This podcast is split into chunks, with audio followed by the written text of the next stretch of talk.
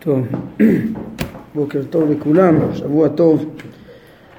אמ, אנחנו עומדים בפרק א' במורה, פגשנו את המושג צלם אלוהים. הרמב"ם לימד את משמעות הצלם ותחילה הוא הוציא מה, מהטעות של ההבנה שמדובר בתבנית אה, תבניתו החיצונית של הדבר. אמ, כן. בסוף השיעור הקודם עמדנו על זה שבעצם התורה מתארת אה, צלם גם, גם באדם, בצלם אלוהים ברא אותו וגם אה, גם אצל האלוה, נעשה אדם בצלמנו כדמותנו אז יש צלם של אלוהים וצלם באדם. אמ, אז בעצם אה, אלה שפרשו שזה תבנית, אז אה, הרמב"ם מביא כאלה שלקחו את זה ממש עד הקצה של אה, לייחס לבורא גם כן תבנית של אברי אדם, חלילה. לעומת זאת, הוא מסביר שצלם אלוהים זה התודעה של האדם, אה, הנפש שלו, אבל הנפש במובן של אה, התודעה שלו.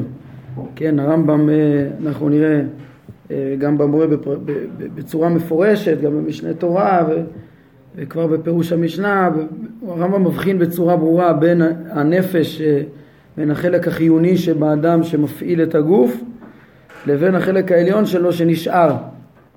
נשאר אחר המוות והוא האלוהי, הוא הנצחי ואת החלק הזה הוא נקרא הנפש המדברת, הנפש השכלית או השכל או התודעה.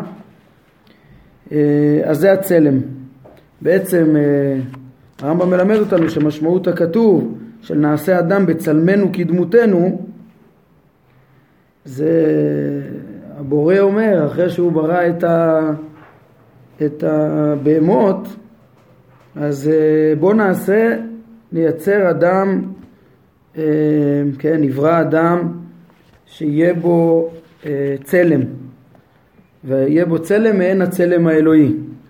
והרמב"ם אומר שאותו צלם זה הנפש השכלית, התודעה. והביא ראיה מצלמם תבזה, ורצה לפרש שזה המשמעות היחידית של צלם. אפילו בפסוק, אפילו לגבי הביטוי צלמים וצלמי תחוריהם וראינו בסוף ש... שהרמב"ם אמר אבל גם אם אה, נפרש את זה כמו שרגילים לפרש, ששם זה מדובר על התבנית, בכל מקרה הצלם באדם וצלם אלוהים זה התודעה כמו שאמרנו. עכשיו אה, עצם האמירה הזאת שיש אה, איזשהו יחס, התורה מלמדת נעשה אדם בצלמנו כדמותנו והאדם נברא בצלם אלוהים, יש יחס בין הצלם האלוהי לבין הצלם, כן, הצלם האלוהי של האלוהים לצלם האלוהי של האדם. אז זה מה שמביא את הרמב"ם לדבר פה גם על הדמות, מה היחס באמת, מה זה צלם ודמות? אז כאן עצרנו, הגענו לפסקה שבע הרי ביארנו את ההבדל בין צלם לבין תואר וביארנו את משמעות צלם. ואילו דמות הוא מונח הגזור מן דמה. וגם הוא דומות בעניין. דומות מסוימת בעניין, לא זהות. ולא בעניין, לאו דווקא בתבנית החיצונית. כי דבריו דמיתי לקעת מדבר. כן, קעת מדבר זה סוג של עוף דורס בדבריו האלו לא באו לומר שהוא דומה לה בכנפיה ובראשה, אלא, ש... אלא שיגונו דומה ליגונה. כן, מביאים פה גם את דברי אה, רס"ג. צער האדם בבדידותו דומה לבדידות העוף הנקרא קעת, השוכן לבדו במדבר. כן, אז להיות לבד ככה במדבר זה, זה, זה מין, מצער כאילו כמו שהעוף הזה נראה, אה, שבדידותו, בבדידותו כאילו הוא מצטער. אבל ברור שלא, כמו שהוא אומר, לא, אין פה דמיון בכנפה ובראשה. וכיוצא בזה, כל עץ בגן אלוהים לא דמה אליו ביופיו, הוא דומות בעניין היופי. כן, כל פעם שיש איזה דמות, משתמשים במונח דמות, דמיון, צריך להבין במה. חמת למו כדמות, חמת נחש, כן, אה, גם כן הדמיון, יש להם לבעלי לשון הרע ארס והוא מזיק כארס הנחש. אה, דמיונו כאריה יכסוף לטרוף. כולם דומות בעניין, לא בתבנית ובמתאר, כן, עם הרשעים או, או מי שמדובר שם דומים כאריה יכסוף לטרוף, לכסוף לטרוף זה, זה לא בתבנית החיצונית, אלא ברצון אה, להזיק, לבלוע את השני וכדומה. אז אה, כן, וכיוצא בזה נאמר דמות הכיסא או דמות כיסא ביחזקאל, אה, ביחזקאל יש שני, מראות של מעשה מרכבה וכמובן הוא אומר ששם הדימוי של החיות ל... כן, או מובא פה בביאור הלשון וממעל הרקיע אשר, אשר על ראשם כמראה אבן ספיר דמות כיסא אז אבן הספיר דמות כיסא ועל דמות הכיסא דמות כמראה אדם אדם עליו מלמעלה מחזה השני וירא והנה אל הרקיע אשר על ראש הכרובים אבן ספיר כמראה דמות כיסא נראה עליהם אז, אז אומר הרמב"ם גם שם גם במעשה מרכבה שימו לב יש פה רמז למעשה מרכבה אה, והרמב"ם אומר ברור שגם שם לא מדובר בדומות אה, בתואר הכיסא, כן? דומות בעניין הרוממות והנכבדות, לא בריבורו ואוביו ואורך רגליו כמו שחושבים הפתאים. וכיוצא בזה דמות החיות גם כן. דמות החיות מראיהן כגחלי אש בוערות כמראה הלפידים.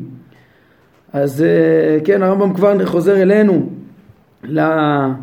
לנעשה אדם בצלמנו כדמותנו, אבל כבר פה אפשר להבין את מה שהרמב"ם אה, רמז בהקדמה, שהוא אומר תוך כדי הפרק תשים לב לכל פסוק שהזכרתי, כן? לא רק לעיקר הפסוק המרכזי בפרק, ודרך אגב הוא רמז לנו פה ראשי פרקים לסתרי מעשה מרכבה, שלא לטעות ולחשוב שכיסא הכבוד המדובר בהרבה מקומות שהוא בהשאלה מתוך אותו תיאורי כיסא אה, של, אה, שרואה, שרואים הנביאים, שרואה, שמתאר אה, יחזקאל, להבין אותו כפשוטו חלילה, שהשם יושב על, כיס, על כיסא, או לדמיין את החיות כמו התיאורים הפשטיים של, של המחזות של יחזקאל, אלא הכל זה רמזים למשמעות הפנימית היותר עמוקה, שהרמב"ם בתחילת חלק שלישי הוא ממש ייחד פרקים לרמוז בצורה יותר מסודרת את המשמעויות שם, אבל כל ה, גם פה מראש התכוון הרמב"ם לרמוז לשם.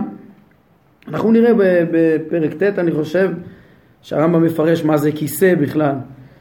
כיסא שנאמר ביחס, כן, לקדוש ברוך הוא, רומז פה, דומות בעניין הרוממות והנכבדות. פעם אומר רק המלכים היו יושבים על אה, כיסאות. רוב, אה, רוב בני אדם היו אה, יותר יושבים על מיטות ודברים כאלה. כיסא זה היה משהו חשוב.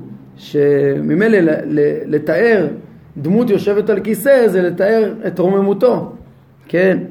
וזה לדמיון בעניין הזה נאמר, ב...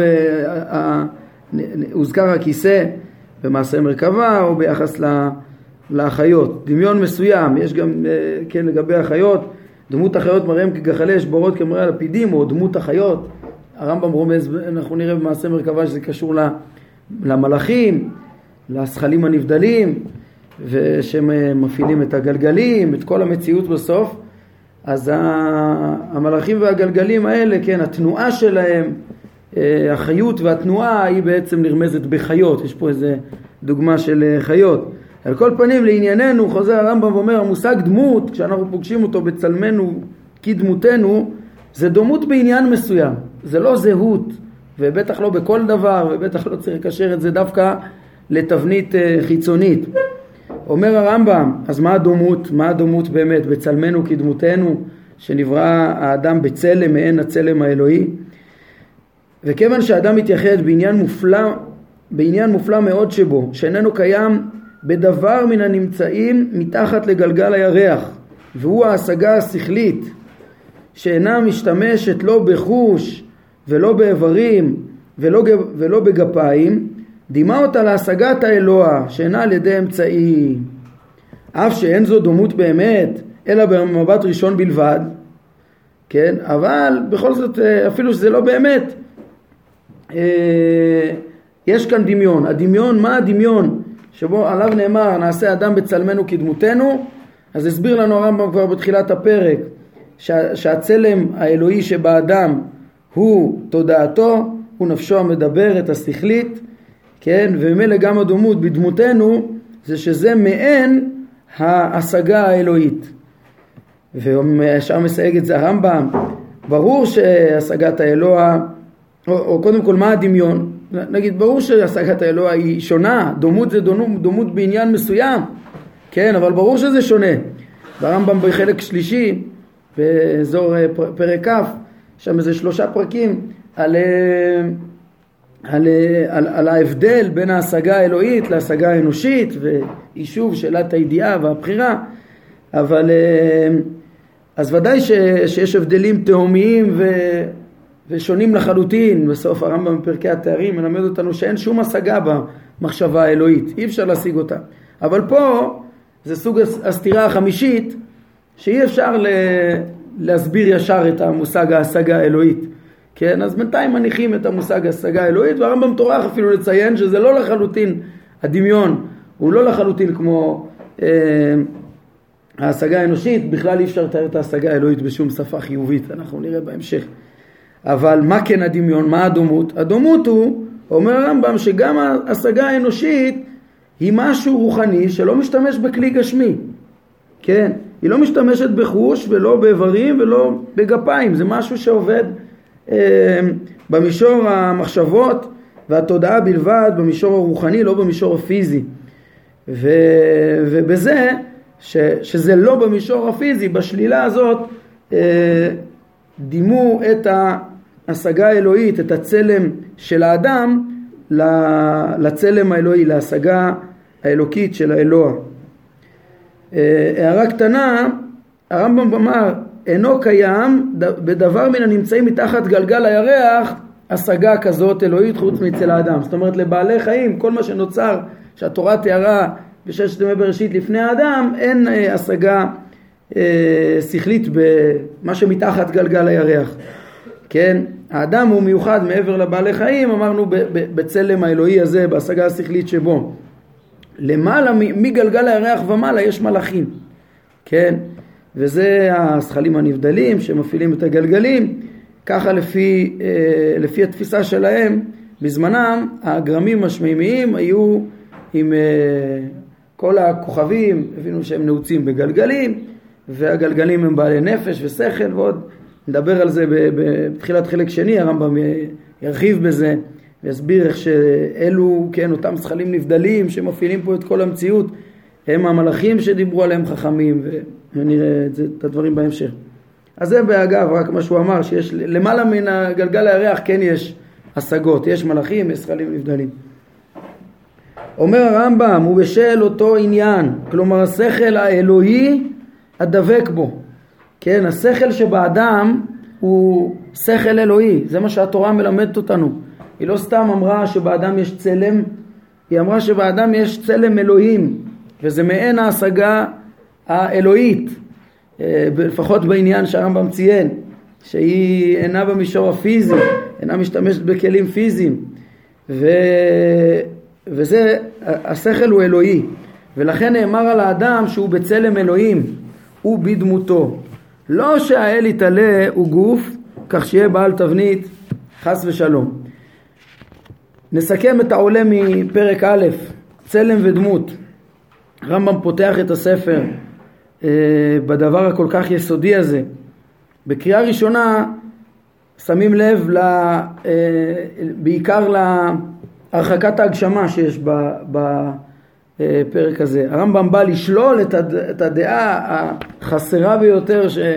שהיא מייחסת לבורא אה, איברים בגלל טעות בהבנת מושג הצלם והדמות ששניהם מפרשים את זה על התבנית והרמב"ם מפרש את הצלם על ההשגה השכלית והדומות דומות בעניין בלבד כמובן בלי זהות כן אז זה במבט ראשון זה, זה, זה ודאי מסר משמעותי מאוד.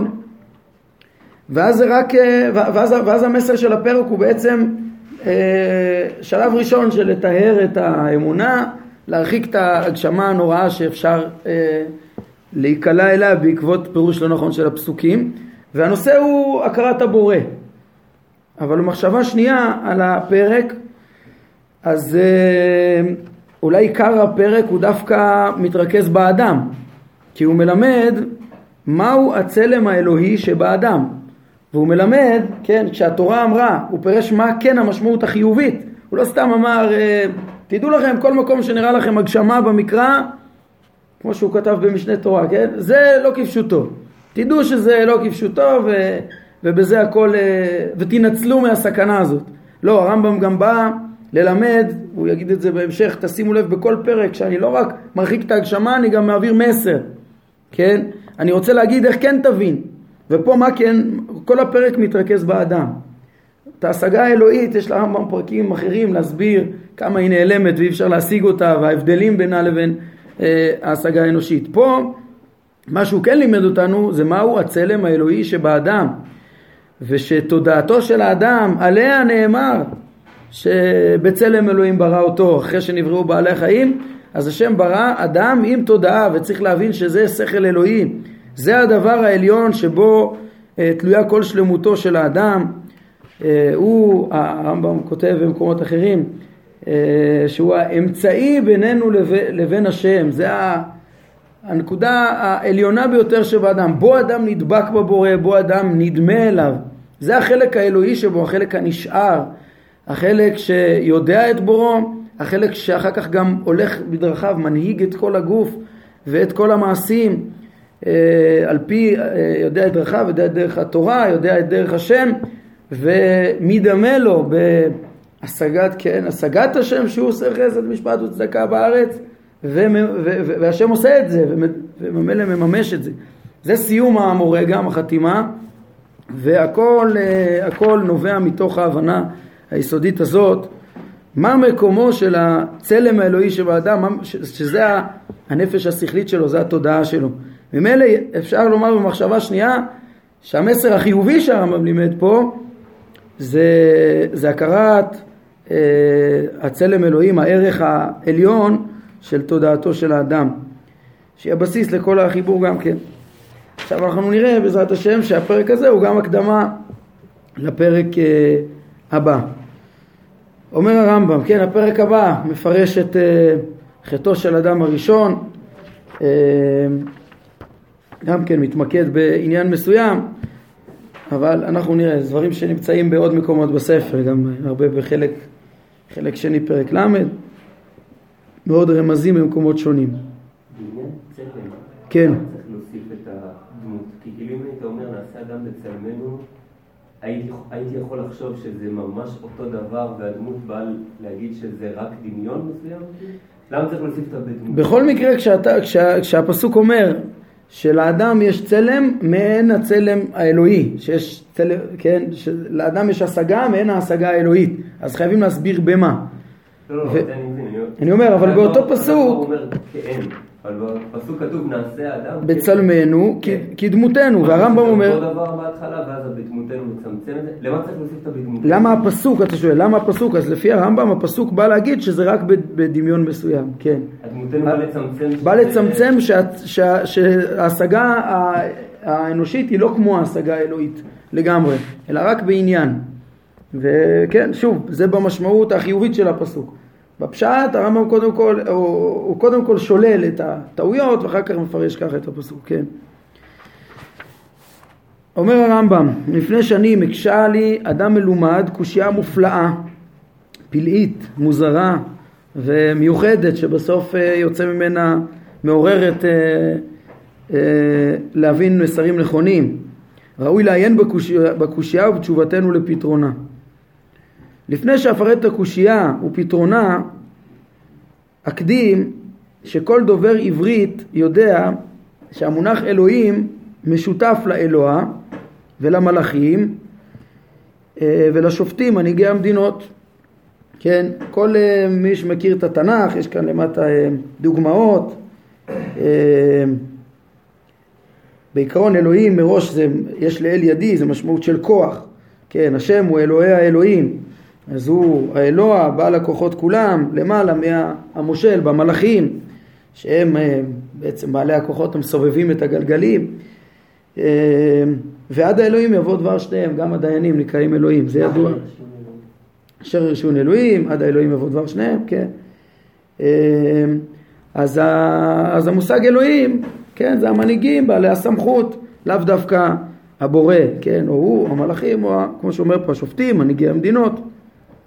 וכבר ביאר אונקלוס הגר, עליו השלום, ואמת מה שביאר, שבפסוק וייתם כאלוהים יודע טוב ורע, הכוונה למשמעות האחרונה, ותרגם וטהון כרברבים, כרברבים, כן, תהיו כגדולים, כנכבדים מבני אדם, כן, אלה שמחשיבים אותם ולאו דווקא גם הכי שלמים, אה, ולא ביחס לבורא, כן, והוא נעזר פה, הרמב"ם נעזר בתרגום שהוא מקור אה, גדול להסתמך עליו, באמת אנחנו נראה שזה גם, זה לא כל כך מובן מאליו בפסוק, כי הנחש אומר, זה פסוק שהנחש אומר, אה, כי יודע האלוהים כי ביום אכולכם ממנו ונפקחו עיניכם וייתם כאלוהים בזה טוב ורע. האלוהים הראשון שבפסוק ודאי מוסב על האלוה ו... ו... וזה חידוש להגיד שהשני הוא לא על האלוה. אה, בעזרת השם אנחנו בסוף הפרק נסביר איך שאפשר להסביר לפי דעת הרמב"ם גם אם, גם אם נפרש את כל הפסוק על, ה... על האלוה. אבל בעצם זה הקדמה של הרמב"ם אה, לביאור שהוא יאמר. כן, הוא אומר מראש שלא מסלק מעליו קושייה, כן, דרך אגב אותו אדם מלומד, תראו הרמב"ם אה, יתקוף אותו, מלומד זה לאו דווקא שהוא היה כל כך שלם, אה, זאת אומרת אולי הוא היה נבוך, אבל אה, זה שהוא נשאר בקושייה זה... בוא נראה, כן, הביא, יש לרמב"ם ביקורת עליו, אה? כן, היא מופלאה, היא גם מוזרה, בתרגום הם אומרים שגריבה זה מוזר ומופלא ודבר שצריך לעיין בו. בעיקר צריך לעיין בקושייה ובתשובתנו לפתרונה. כן, בוא נראה, בוא נראה מה מדובר. אה, לאחר שהקדמנו את רב, משמעי, רב המשמעויות של המונח הזה, אלוהים, נחל לפרט את הקושייה. אמר המקשה, יראה מפשוטם של מקראות שהכוונה הראשונה באדם, באשר לאדם הייתה שיהיה כשאר בעלי החיים, בלא שכל ובלא מחשבה, ולא יבחין בין טוב לרע. וכאשר חטא, מראה, לא ציית, כאשר חטא הביא לו חטאו את השלמות הגדולה הזו המיוחדת לאדם והיא, ש, והיא שתהיה לו אותה יכולת הבחנה הנמצאת בנו שהיא העניין הנכבד ביותר שיש לנו והוא המגדיר את מהותנו זה הצלם, כן, מה שהרמב"ם פירש צלם אלוהים כנראה שאותו מלומד לא הבין מה זה צלם וזה שהוא לא הבין שאדם נברא בצלם אלוהים הוא כבר היה לו את. ההשגה הזאת, כן? במובן הזה צריך להקדים קודם את פרק א', גם כן להבין את הסיפור, אבל הוא חשב שכמו שאומר הנחש, שיודע אלוהים ביום אכולכם ממנו ולפקחו עיניכם וייתם כאלוהים יודע טוב ורע, זאת אומרת מראש אדם היה כבהמה ואם, והשם אסר על האדם לאכול את עץ, מעץ הדעת ואם הוא אוכל את זה אז הוא מקבל השגה והבחנה בין טוב לרע מקבל את הצלם האלוהי שבו אומר הרמב"ם, או עדיין השואל, השואל שואל, וזה מפליא שהעונש על החטא הוא מתן שלמות שלא הייתה לו, והיא השכל, איך זה יכול להיות? ואין זה אלא כאמירתו של מי שאמר, בן אדם חטא והפליג ברשע, ועל כן הפך לכוכב בשמיים. זאת הייתה כמובן כוכב בשמיים אצלם, זה כמו שאמרנו, זה עם תודעה, זה המציאות נצחית, שלמה. זוהי הייתה כוונת הקושייה ומשמעותה, אף שלא נוסחה בלשון זה. שמע את תוכן תשובתנו. אמרנו, אתה מעיין, כן, תראו איזה ביקורת הוא אומר לאותו, לאותו מלומד, שהוא כאילו, הוא פשוט לא התאמץ ולא הבין מה זה צלם אלוהים ודברים פשוטים, לא הבין. המלומד שאל את השאלה, הרמב"ם אומר, מאוד חשוב להתבונן מה הפתרון של השאלה, שלא לא תתבלבל מהשאלה הזאת, כן? אה, יכולה להיות איזו קריאה פשטנית כזאת, כאילו האדם היה אמור להיות בהמה ואת ההשגה אה, השכלית את ההבחנה בין טוב לרע הוא קיבל בעקבות שאכל מעץ הדעת טוב ורע, בעקבות החטא וקיבל את הדבר הכי שלם שבו דווקא בגלל החטא. הבנה כזאת היא כמובן אה, יכולה להיות רק למי שלא למד פרק א' ולא יודע מה זה צלם אלוהים ו, וממילא יחשוב שהתורה היא איזה משהו הזוי וכדומה. לכן הרמב"ם כותב לו ביקורת חמורה, כנראה שהוא היה מאלה שאומנם אולי היה קצת חכם ומבין ששלמותו של האדם זה השגתו, אבל הוא מזלזל בתורה, כי נראה לו שהתורה מבינה שזה תוצאה של חטא, או טוענת שזה תוצאה של חטא או משהו כזה. אז הרמב"ם תראו את הביקורת כלפיו. אמרנו אתה מעיין באיורים ראשוניים ומחשבות מזדמנות והחושב להבין ספר שהוא הדרכת הראשונים והאחרונים בכך שיעבור עליו מקצת הזמנים שהוא פנוי בהם מן האכילה, מן השתייה והבעילה כמי שעובר על אחד מספרי היסטוריה או אחד מן השירים. הוא אומר לו איך אתה, איזה, איזה, איך נראה לך אתה, איך אתה מתייחס לתורה? ספר שהוא הדרכת הראשונים והאחרונים, ספר שהוא תורה נצחית שמדריך את כל הדורות כולם. אתה בא וקורא אותו מההרהורים והדמיונות הראשונים שלך בלי להתאמץ להבין מה באמת הכוונה. אתה נשאר עם ההרהורים הראשוניים האלה תוך כדי, כן, במקום, לה... תוך כדי השתייה והבעילה ובמקצת הזמנים ככה קורה בזה, במקום להשקיע את כל הזמן ולהבין מה באמת הכוונה שלו. התיישב בדעתך ותראה שאין הדבר כפי שהעלית בהוריך הראשונים. אם קצת היה מעיין יותר בכתובים, היה רואה שזה לא שייך ההבנה שלו. אלא כפי שהתבהר מתוך העיון בדבר הזה. והוא שהשכל שהשם השפיע על האדם והוא שלמותו האחרונה, הוא השלמות התכליתית. כן, השם נתן לאדם יכולת השגה, תודעה שיש לו יכולת להוציא אותה מהכוח אל הפועל. קיבל כישרון שכלי גם לפתח ולרכוש אה, את השכל האלוהי והוא, ש... אז, אז זה מה שהביא לו את שלמותו האחרונה, את הנצחיות. אז הוא שקיבל אדם לפני חטאו. ולגבי השכל נאמר על האדם שהוא בצלם אלוהים ובדמותו כמו שלמדנו בפרק אה, הקודם. ובגללו דיבר אליו השם וציווה אותו כמו שנאמר ויצב השם אלוהים על האדם לאמור זה עוד לפני uh, החטא ולפני הדברים של הנחש נאמר ויצב השם אלוהים על האדם לאמור מכל עץ הגן וכל תאכל ומעץ הדעת טוב ורע לא תאכל ממנו. כן? ואין ציווי לבהמות ולא לחסרי שכל. איך אפשר להבין את מה שחשב אותו מלומד? אם יש ציווי אז יש לו שכל. ובשכל מבחינים ובשכל מבחינים בין האמת לבין השקר. וזה היה לאדם באופן מושלם. הרמב"ם עכשיו רוצה להגיד מה זה, מה זה לפקוח את העיניים ולהבחין בין טוב לרע? זה ירידת מדרגה הוא כבר מתחיל לתאר לנו, המצב שלפני החטא, לפני הטוב ורע, היה מצב של הבחנה בין אמת לשקר. וזה היה לאדם באופן, באופן מושלם. זאת אומרת, מה שאחרי החטא כבר לא באופן מושלם. לפני החטא, אדם מבחין בין האמת והשקר, וכל פעולותיו הוא עושה לפי מה שנכון, לפי האמת.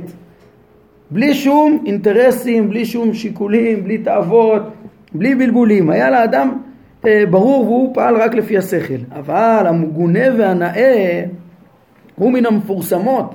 לעומת האמת והשקר, כן? אז המגונה והנאה זה מן המפורסמות, לא מן המושכלות. מה זה המושג? כן, בואו נראה, הרמב"ם מסביר. מה זה המושכלות לעומת המפורסמות? הוא אומר, משום שאין אומרים השמיים כדוריים נאה, והארץ שטוחה מגונה, כן, כל הגלגלים, האטמוספירה, מעבר לזה כל הגלגלים שהם תפסו, הבינו שהם כולם גלגלים עגולים. זה לא עניין שייך להגיד נאה, או והארץ שטוחה מגונה, כן, שזה לא נכון, הרי כדור הארץ הוא עגול, אלא אומרים אמת ושקר. שקר שהארץ אה, יש שטוחה, אמת שהשמיים כדוריים, וכך בלשוננו יאמר על הנכון והכוזב אמת ושקר, כן, כל דבר נכון, אמת. כוזב שקר ועל הנאה והמגונה טוב ורע. ובשכל מכיר האדם את האמת מן השקר. וכך הוא בכל הדברים המושכלים.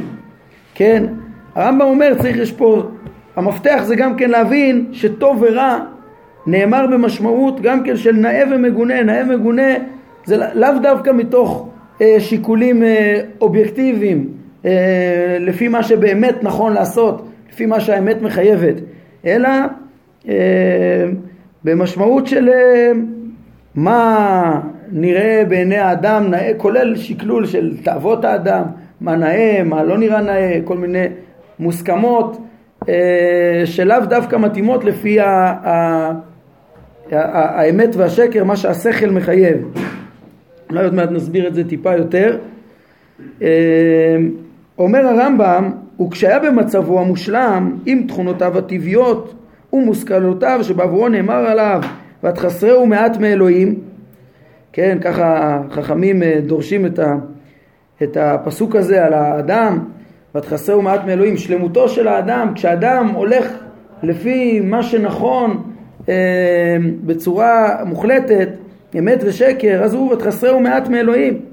באותו זמן, אה, כן, בכבוד והדר תאתרהו, אה, לא, אז הוא אומר, באותו זמן לא היה לו כלל כוח העוסק במפורסמות, ולא יכול היה להשיג אותם, עד שאפילו הגנאי המפורסם ביותר, גילוי הערווה, לא היה גנאי מבחינתו, ולא השיג את גנותו.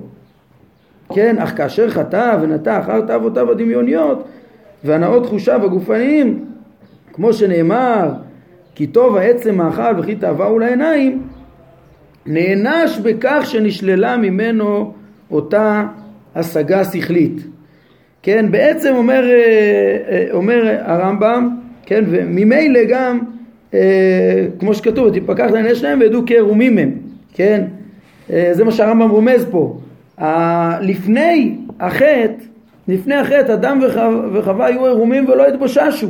למה? כי יש לאדם, אברי הפריאה ורבייה, הם ניתנו לתכלית והם דברים טובים מאוד, ואם השימוש של האדם היה בכלי הזה רק, רק שימוש אה, בזמנו לתועלתו, אז, אז בעצם אה, לא היה בו שום גנאי. וכל הסיבה ש, שמפורסם והתקבל ומגונה אה, לכסות את הערווה זה רק בגלל התאווה שאחר כך, אחרי החטא ועם החטא, התחדשה לאדם וממילא השימוש בכוח הזה הוא כל כך לא פרופורציונלי וכל כך אה, אה, יכול להיות לא לפי השימוש המושכל שלו וממילא זה נהיה גנות לכן מיד לאחר החטא הם, אה, הם, ונפקחו עיני שניהם. זה, זה משהו שהתחדש להם וידעו כרומים הם פתאום זה גנאי פתאום הם, הם מרגישים שהם משתמשים בכוחות האלו לא בצורה נכונה. אז כשהוא עם החטא אה, נוטה לתאווה וממילא כבר השיקולים שלו נענש בכך שנשללה ממנו אותה השגה שכלית ולכן לא ציית לציווי שבשל שכלו נצטווה בו ונקנתה לו השגת המפורסמות ושקע בראיית דברים כמגונים וכנאים במקום לחשבן אותם בצורה אובייקטיבית נכונה מה האמת אומרת מה נכון לעשות מה לא נכון לעשות פתאום בכל דבר מצטרף השיקול של מה נעים לי ומה טוב לי ואיך זה ייראה וכדומה, ממילא, אה, אז, אה, ואז התוודה, זה מה שהתחדש מהחטא, כן? שנקנתה לו אותה השגת מפורסמות, שגם ביד הדברים כמגונים ונעים. ואז התוודה לגודל מה שאיבד והופשט ממנו לאיזה מצב הגיע, ולכן נאמר וייתם כאלוהים יודע טוב ורע. ולא נאמר יודעי שקר ואמת, או משיגי שקר ואמת. ובדברים ההכרחיים אין טוב ורע, אלא שקר ואמת. כל דבר שאדם צריך באמת לפי אה, עיקר בריאתו, הוא נברא בגוף וצריך להתנהג נכון עם הגוף, אז זה פעולות נכונות. אבל פה נוסף אותה השגת מפורסמות אה, ובעצם אה, התעניינות של האדם ובקשה של דברים מיותרים וממילא גם הוא היה צריך, אה, אה, ממילא הדברים הם כבר לא, כל השיקולים הם כבר לא רק אמת ושקר, גם טוב ורע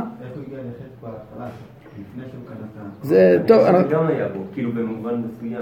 כן, אנחנו צריכים להרחיב בכל הדברים האלה אה, מחר, בעזרת השם, כי אני רואה שנגמר לנו הזמן, וצריך להסביר את זה.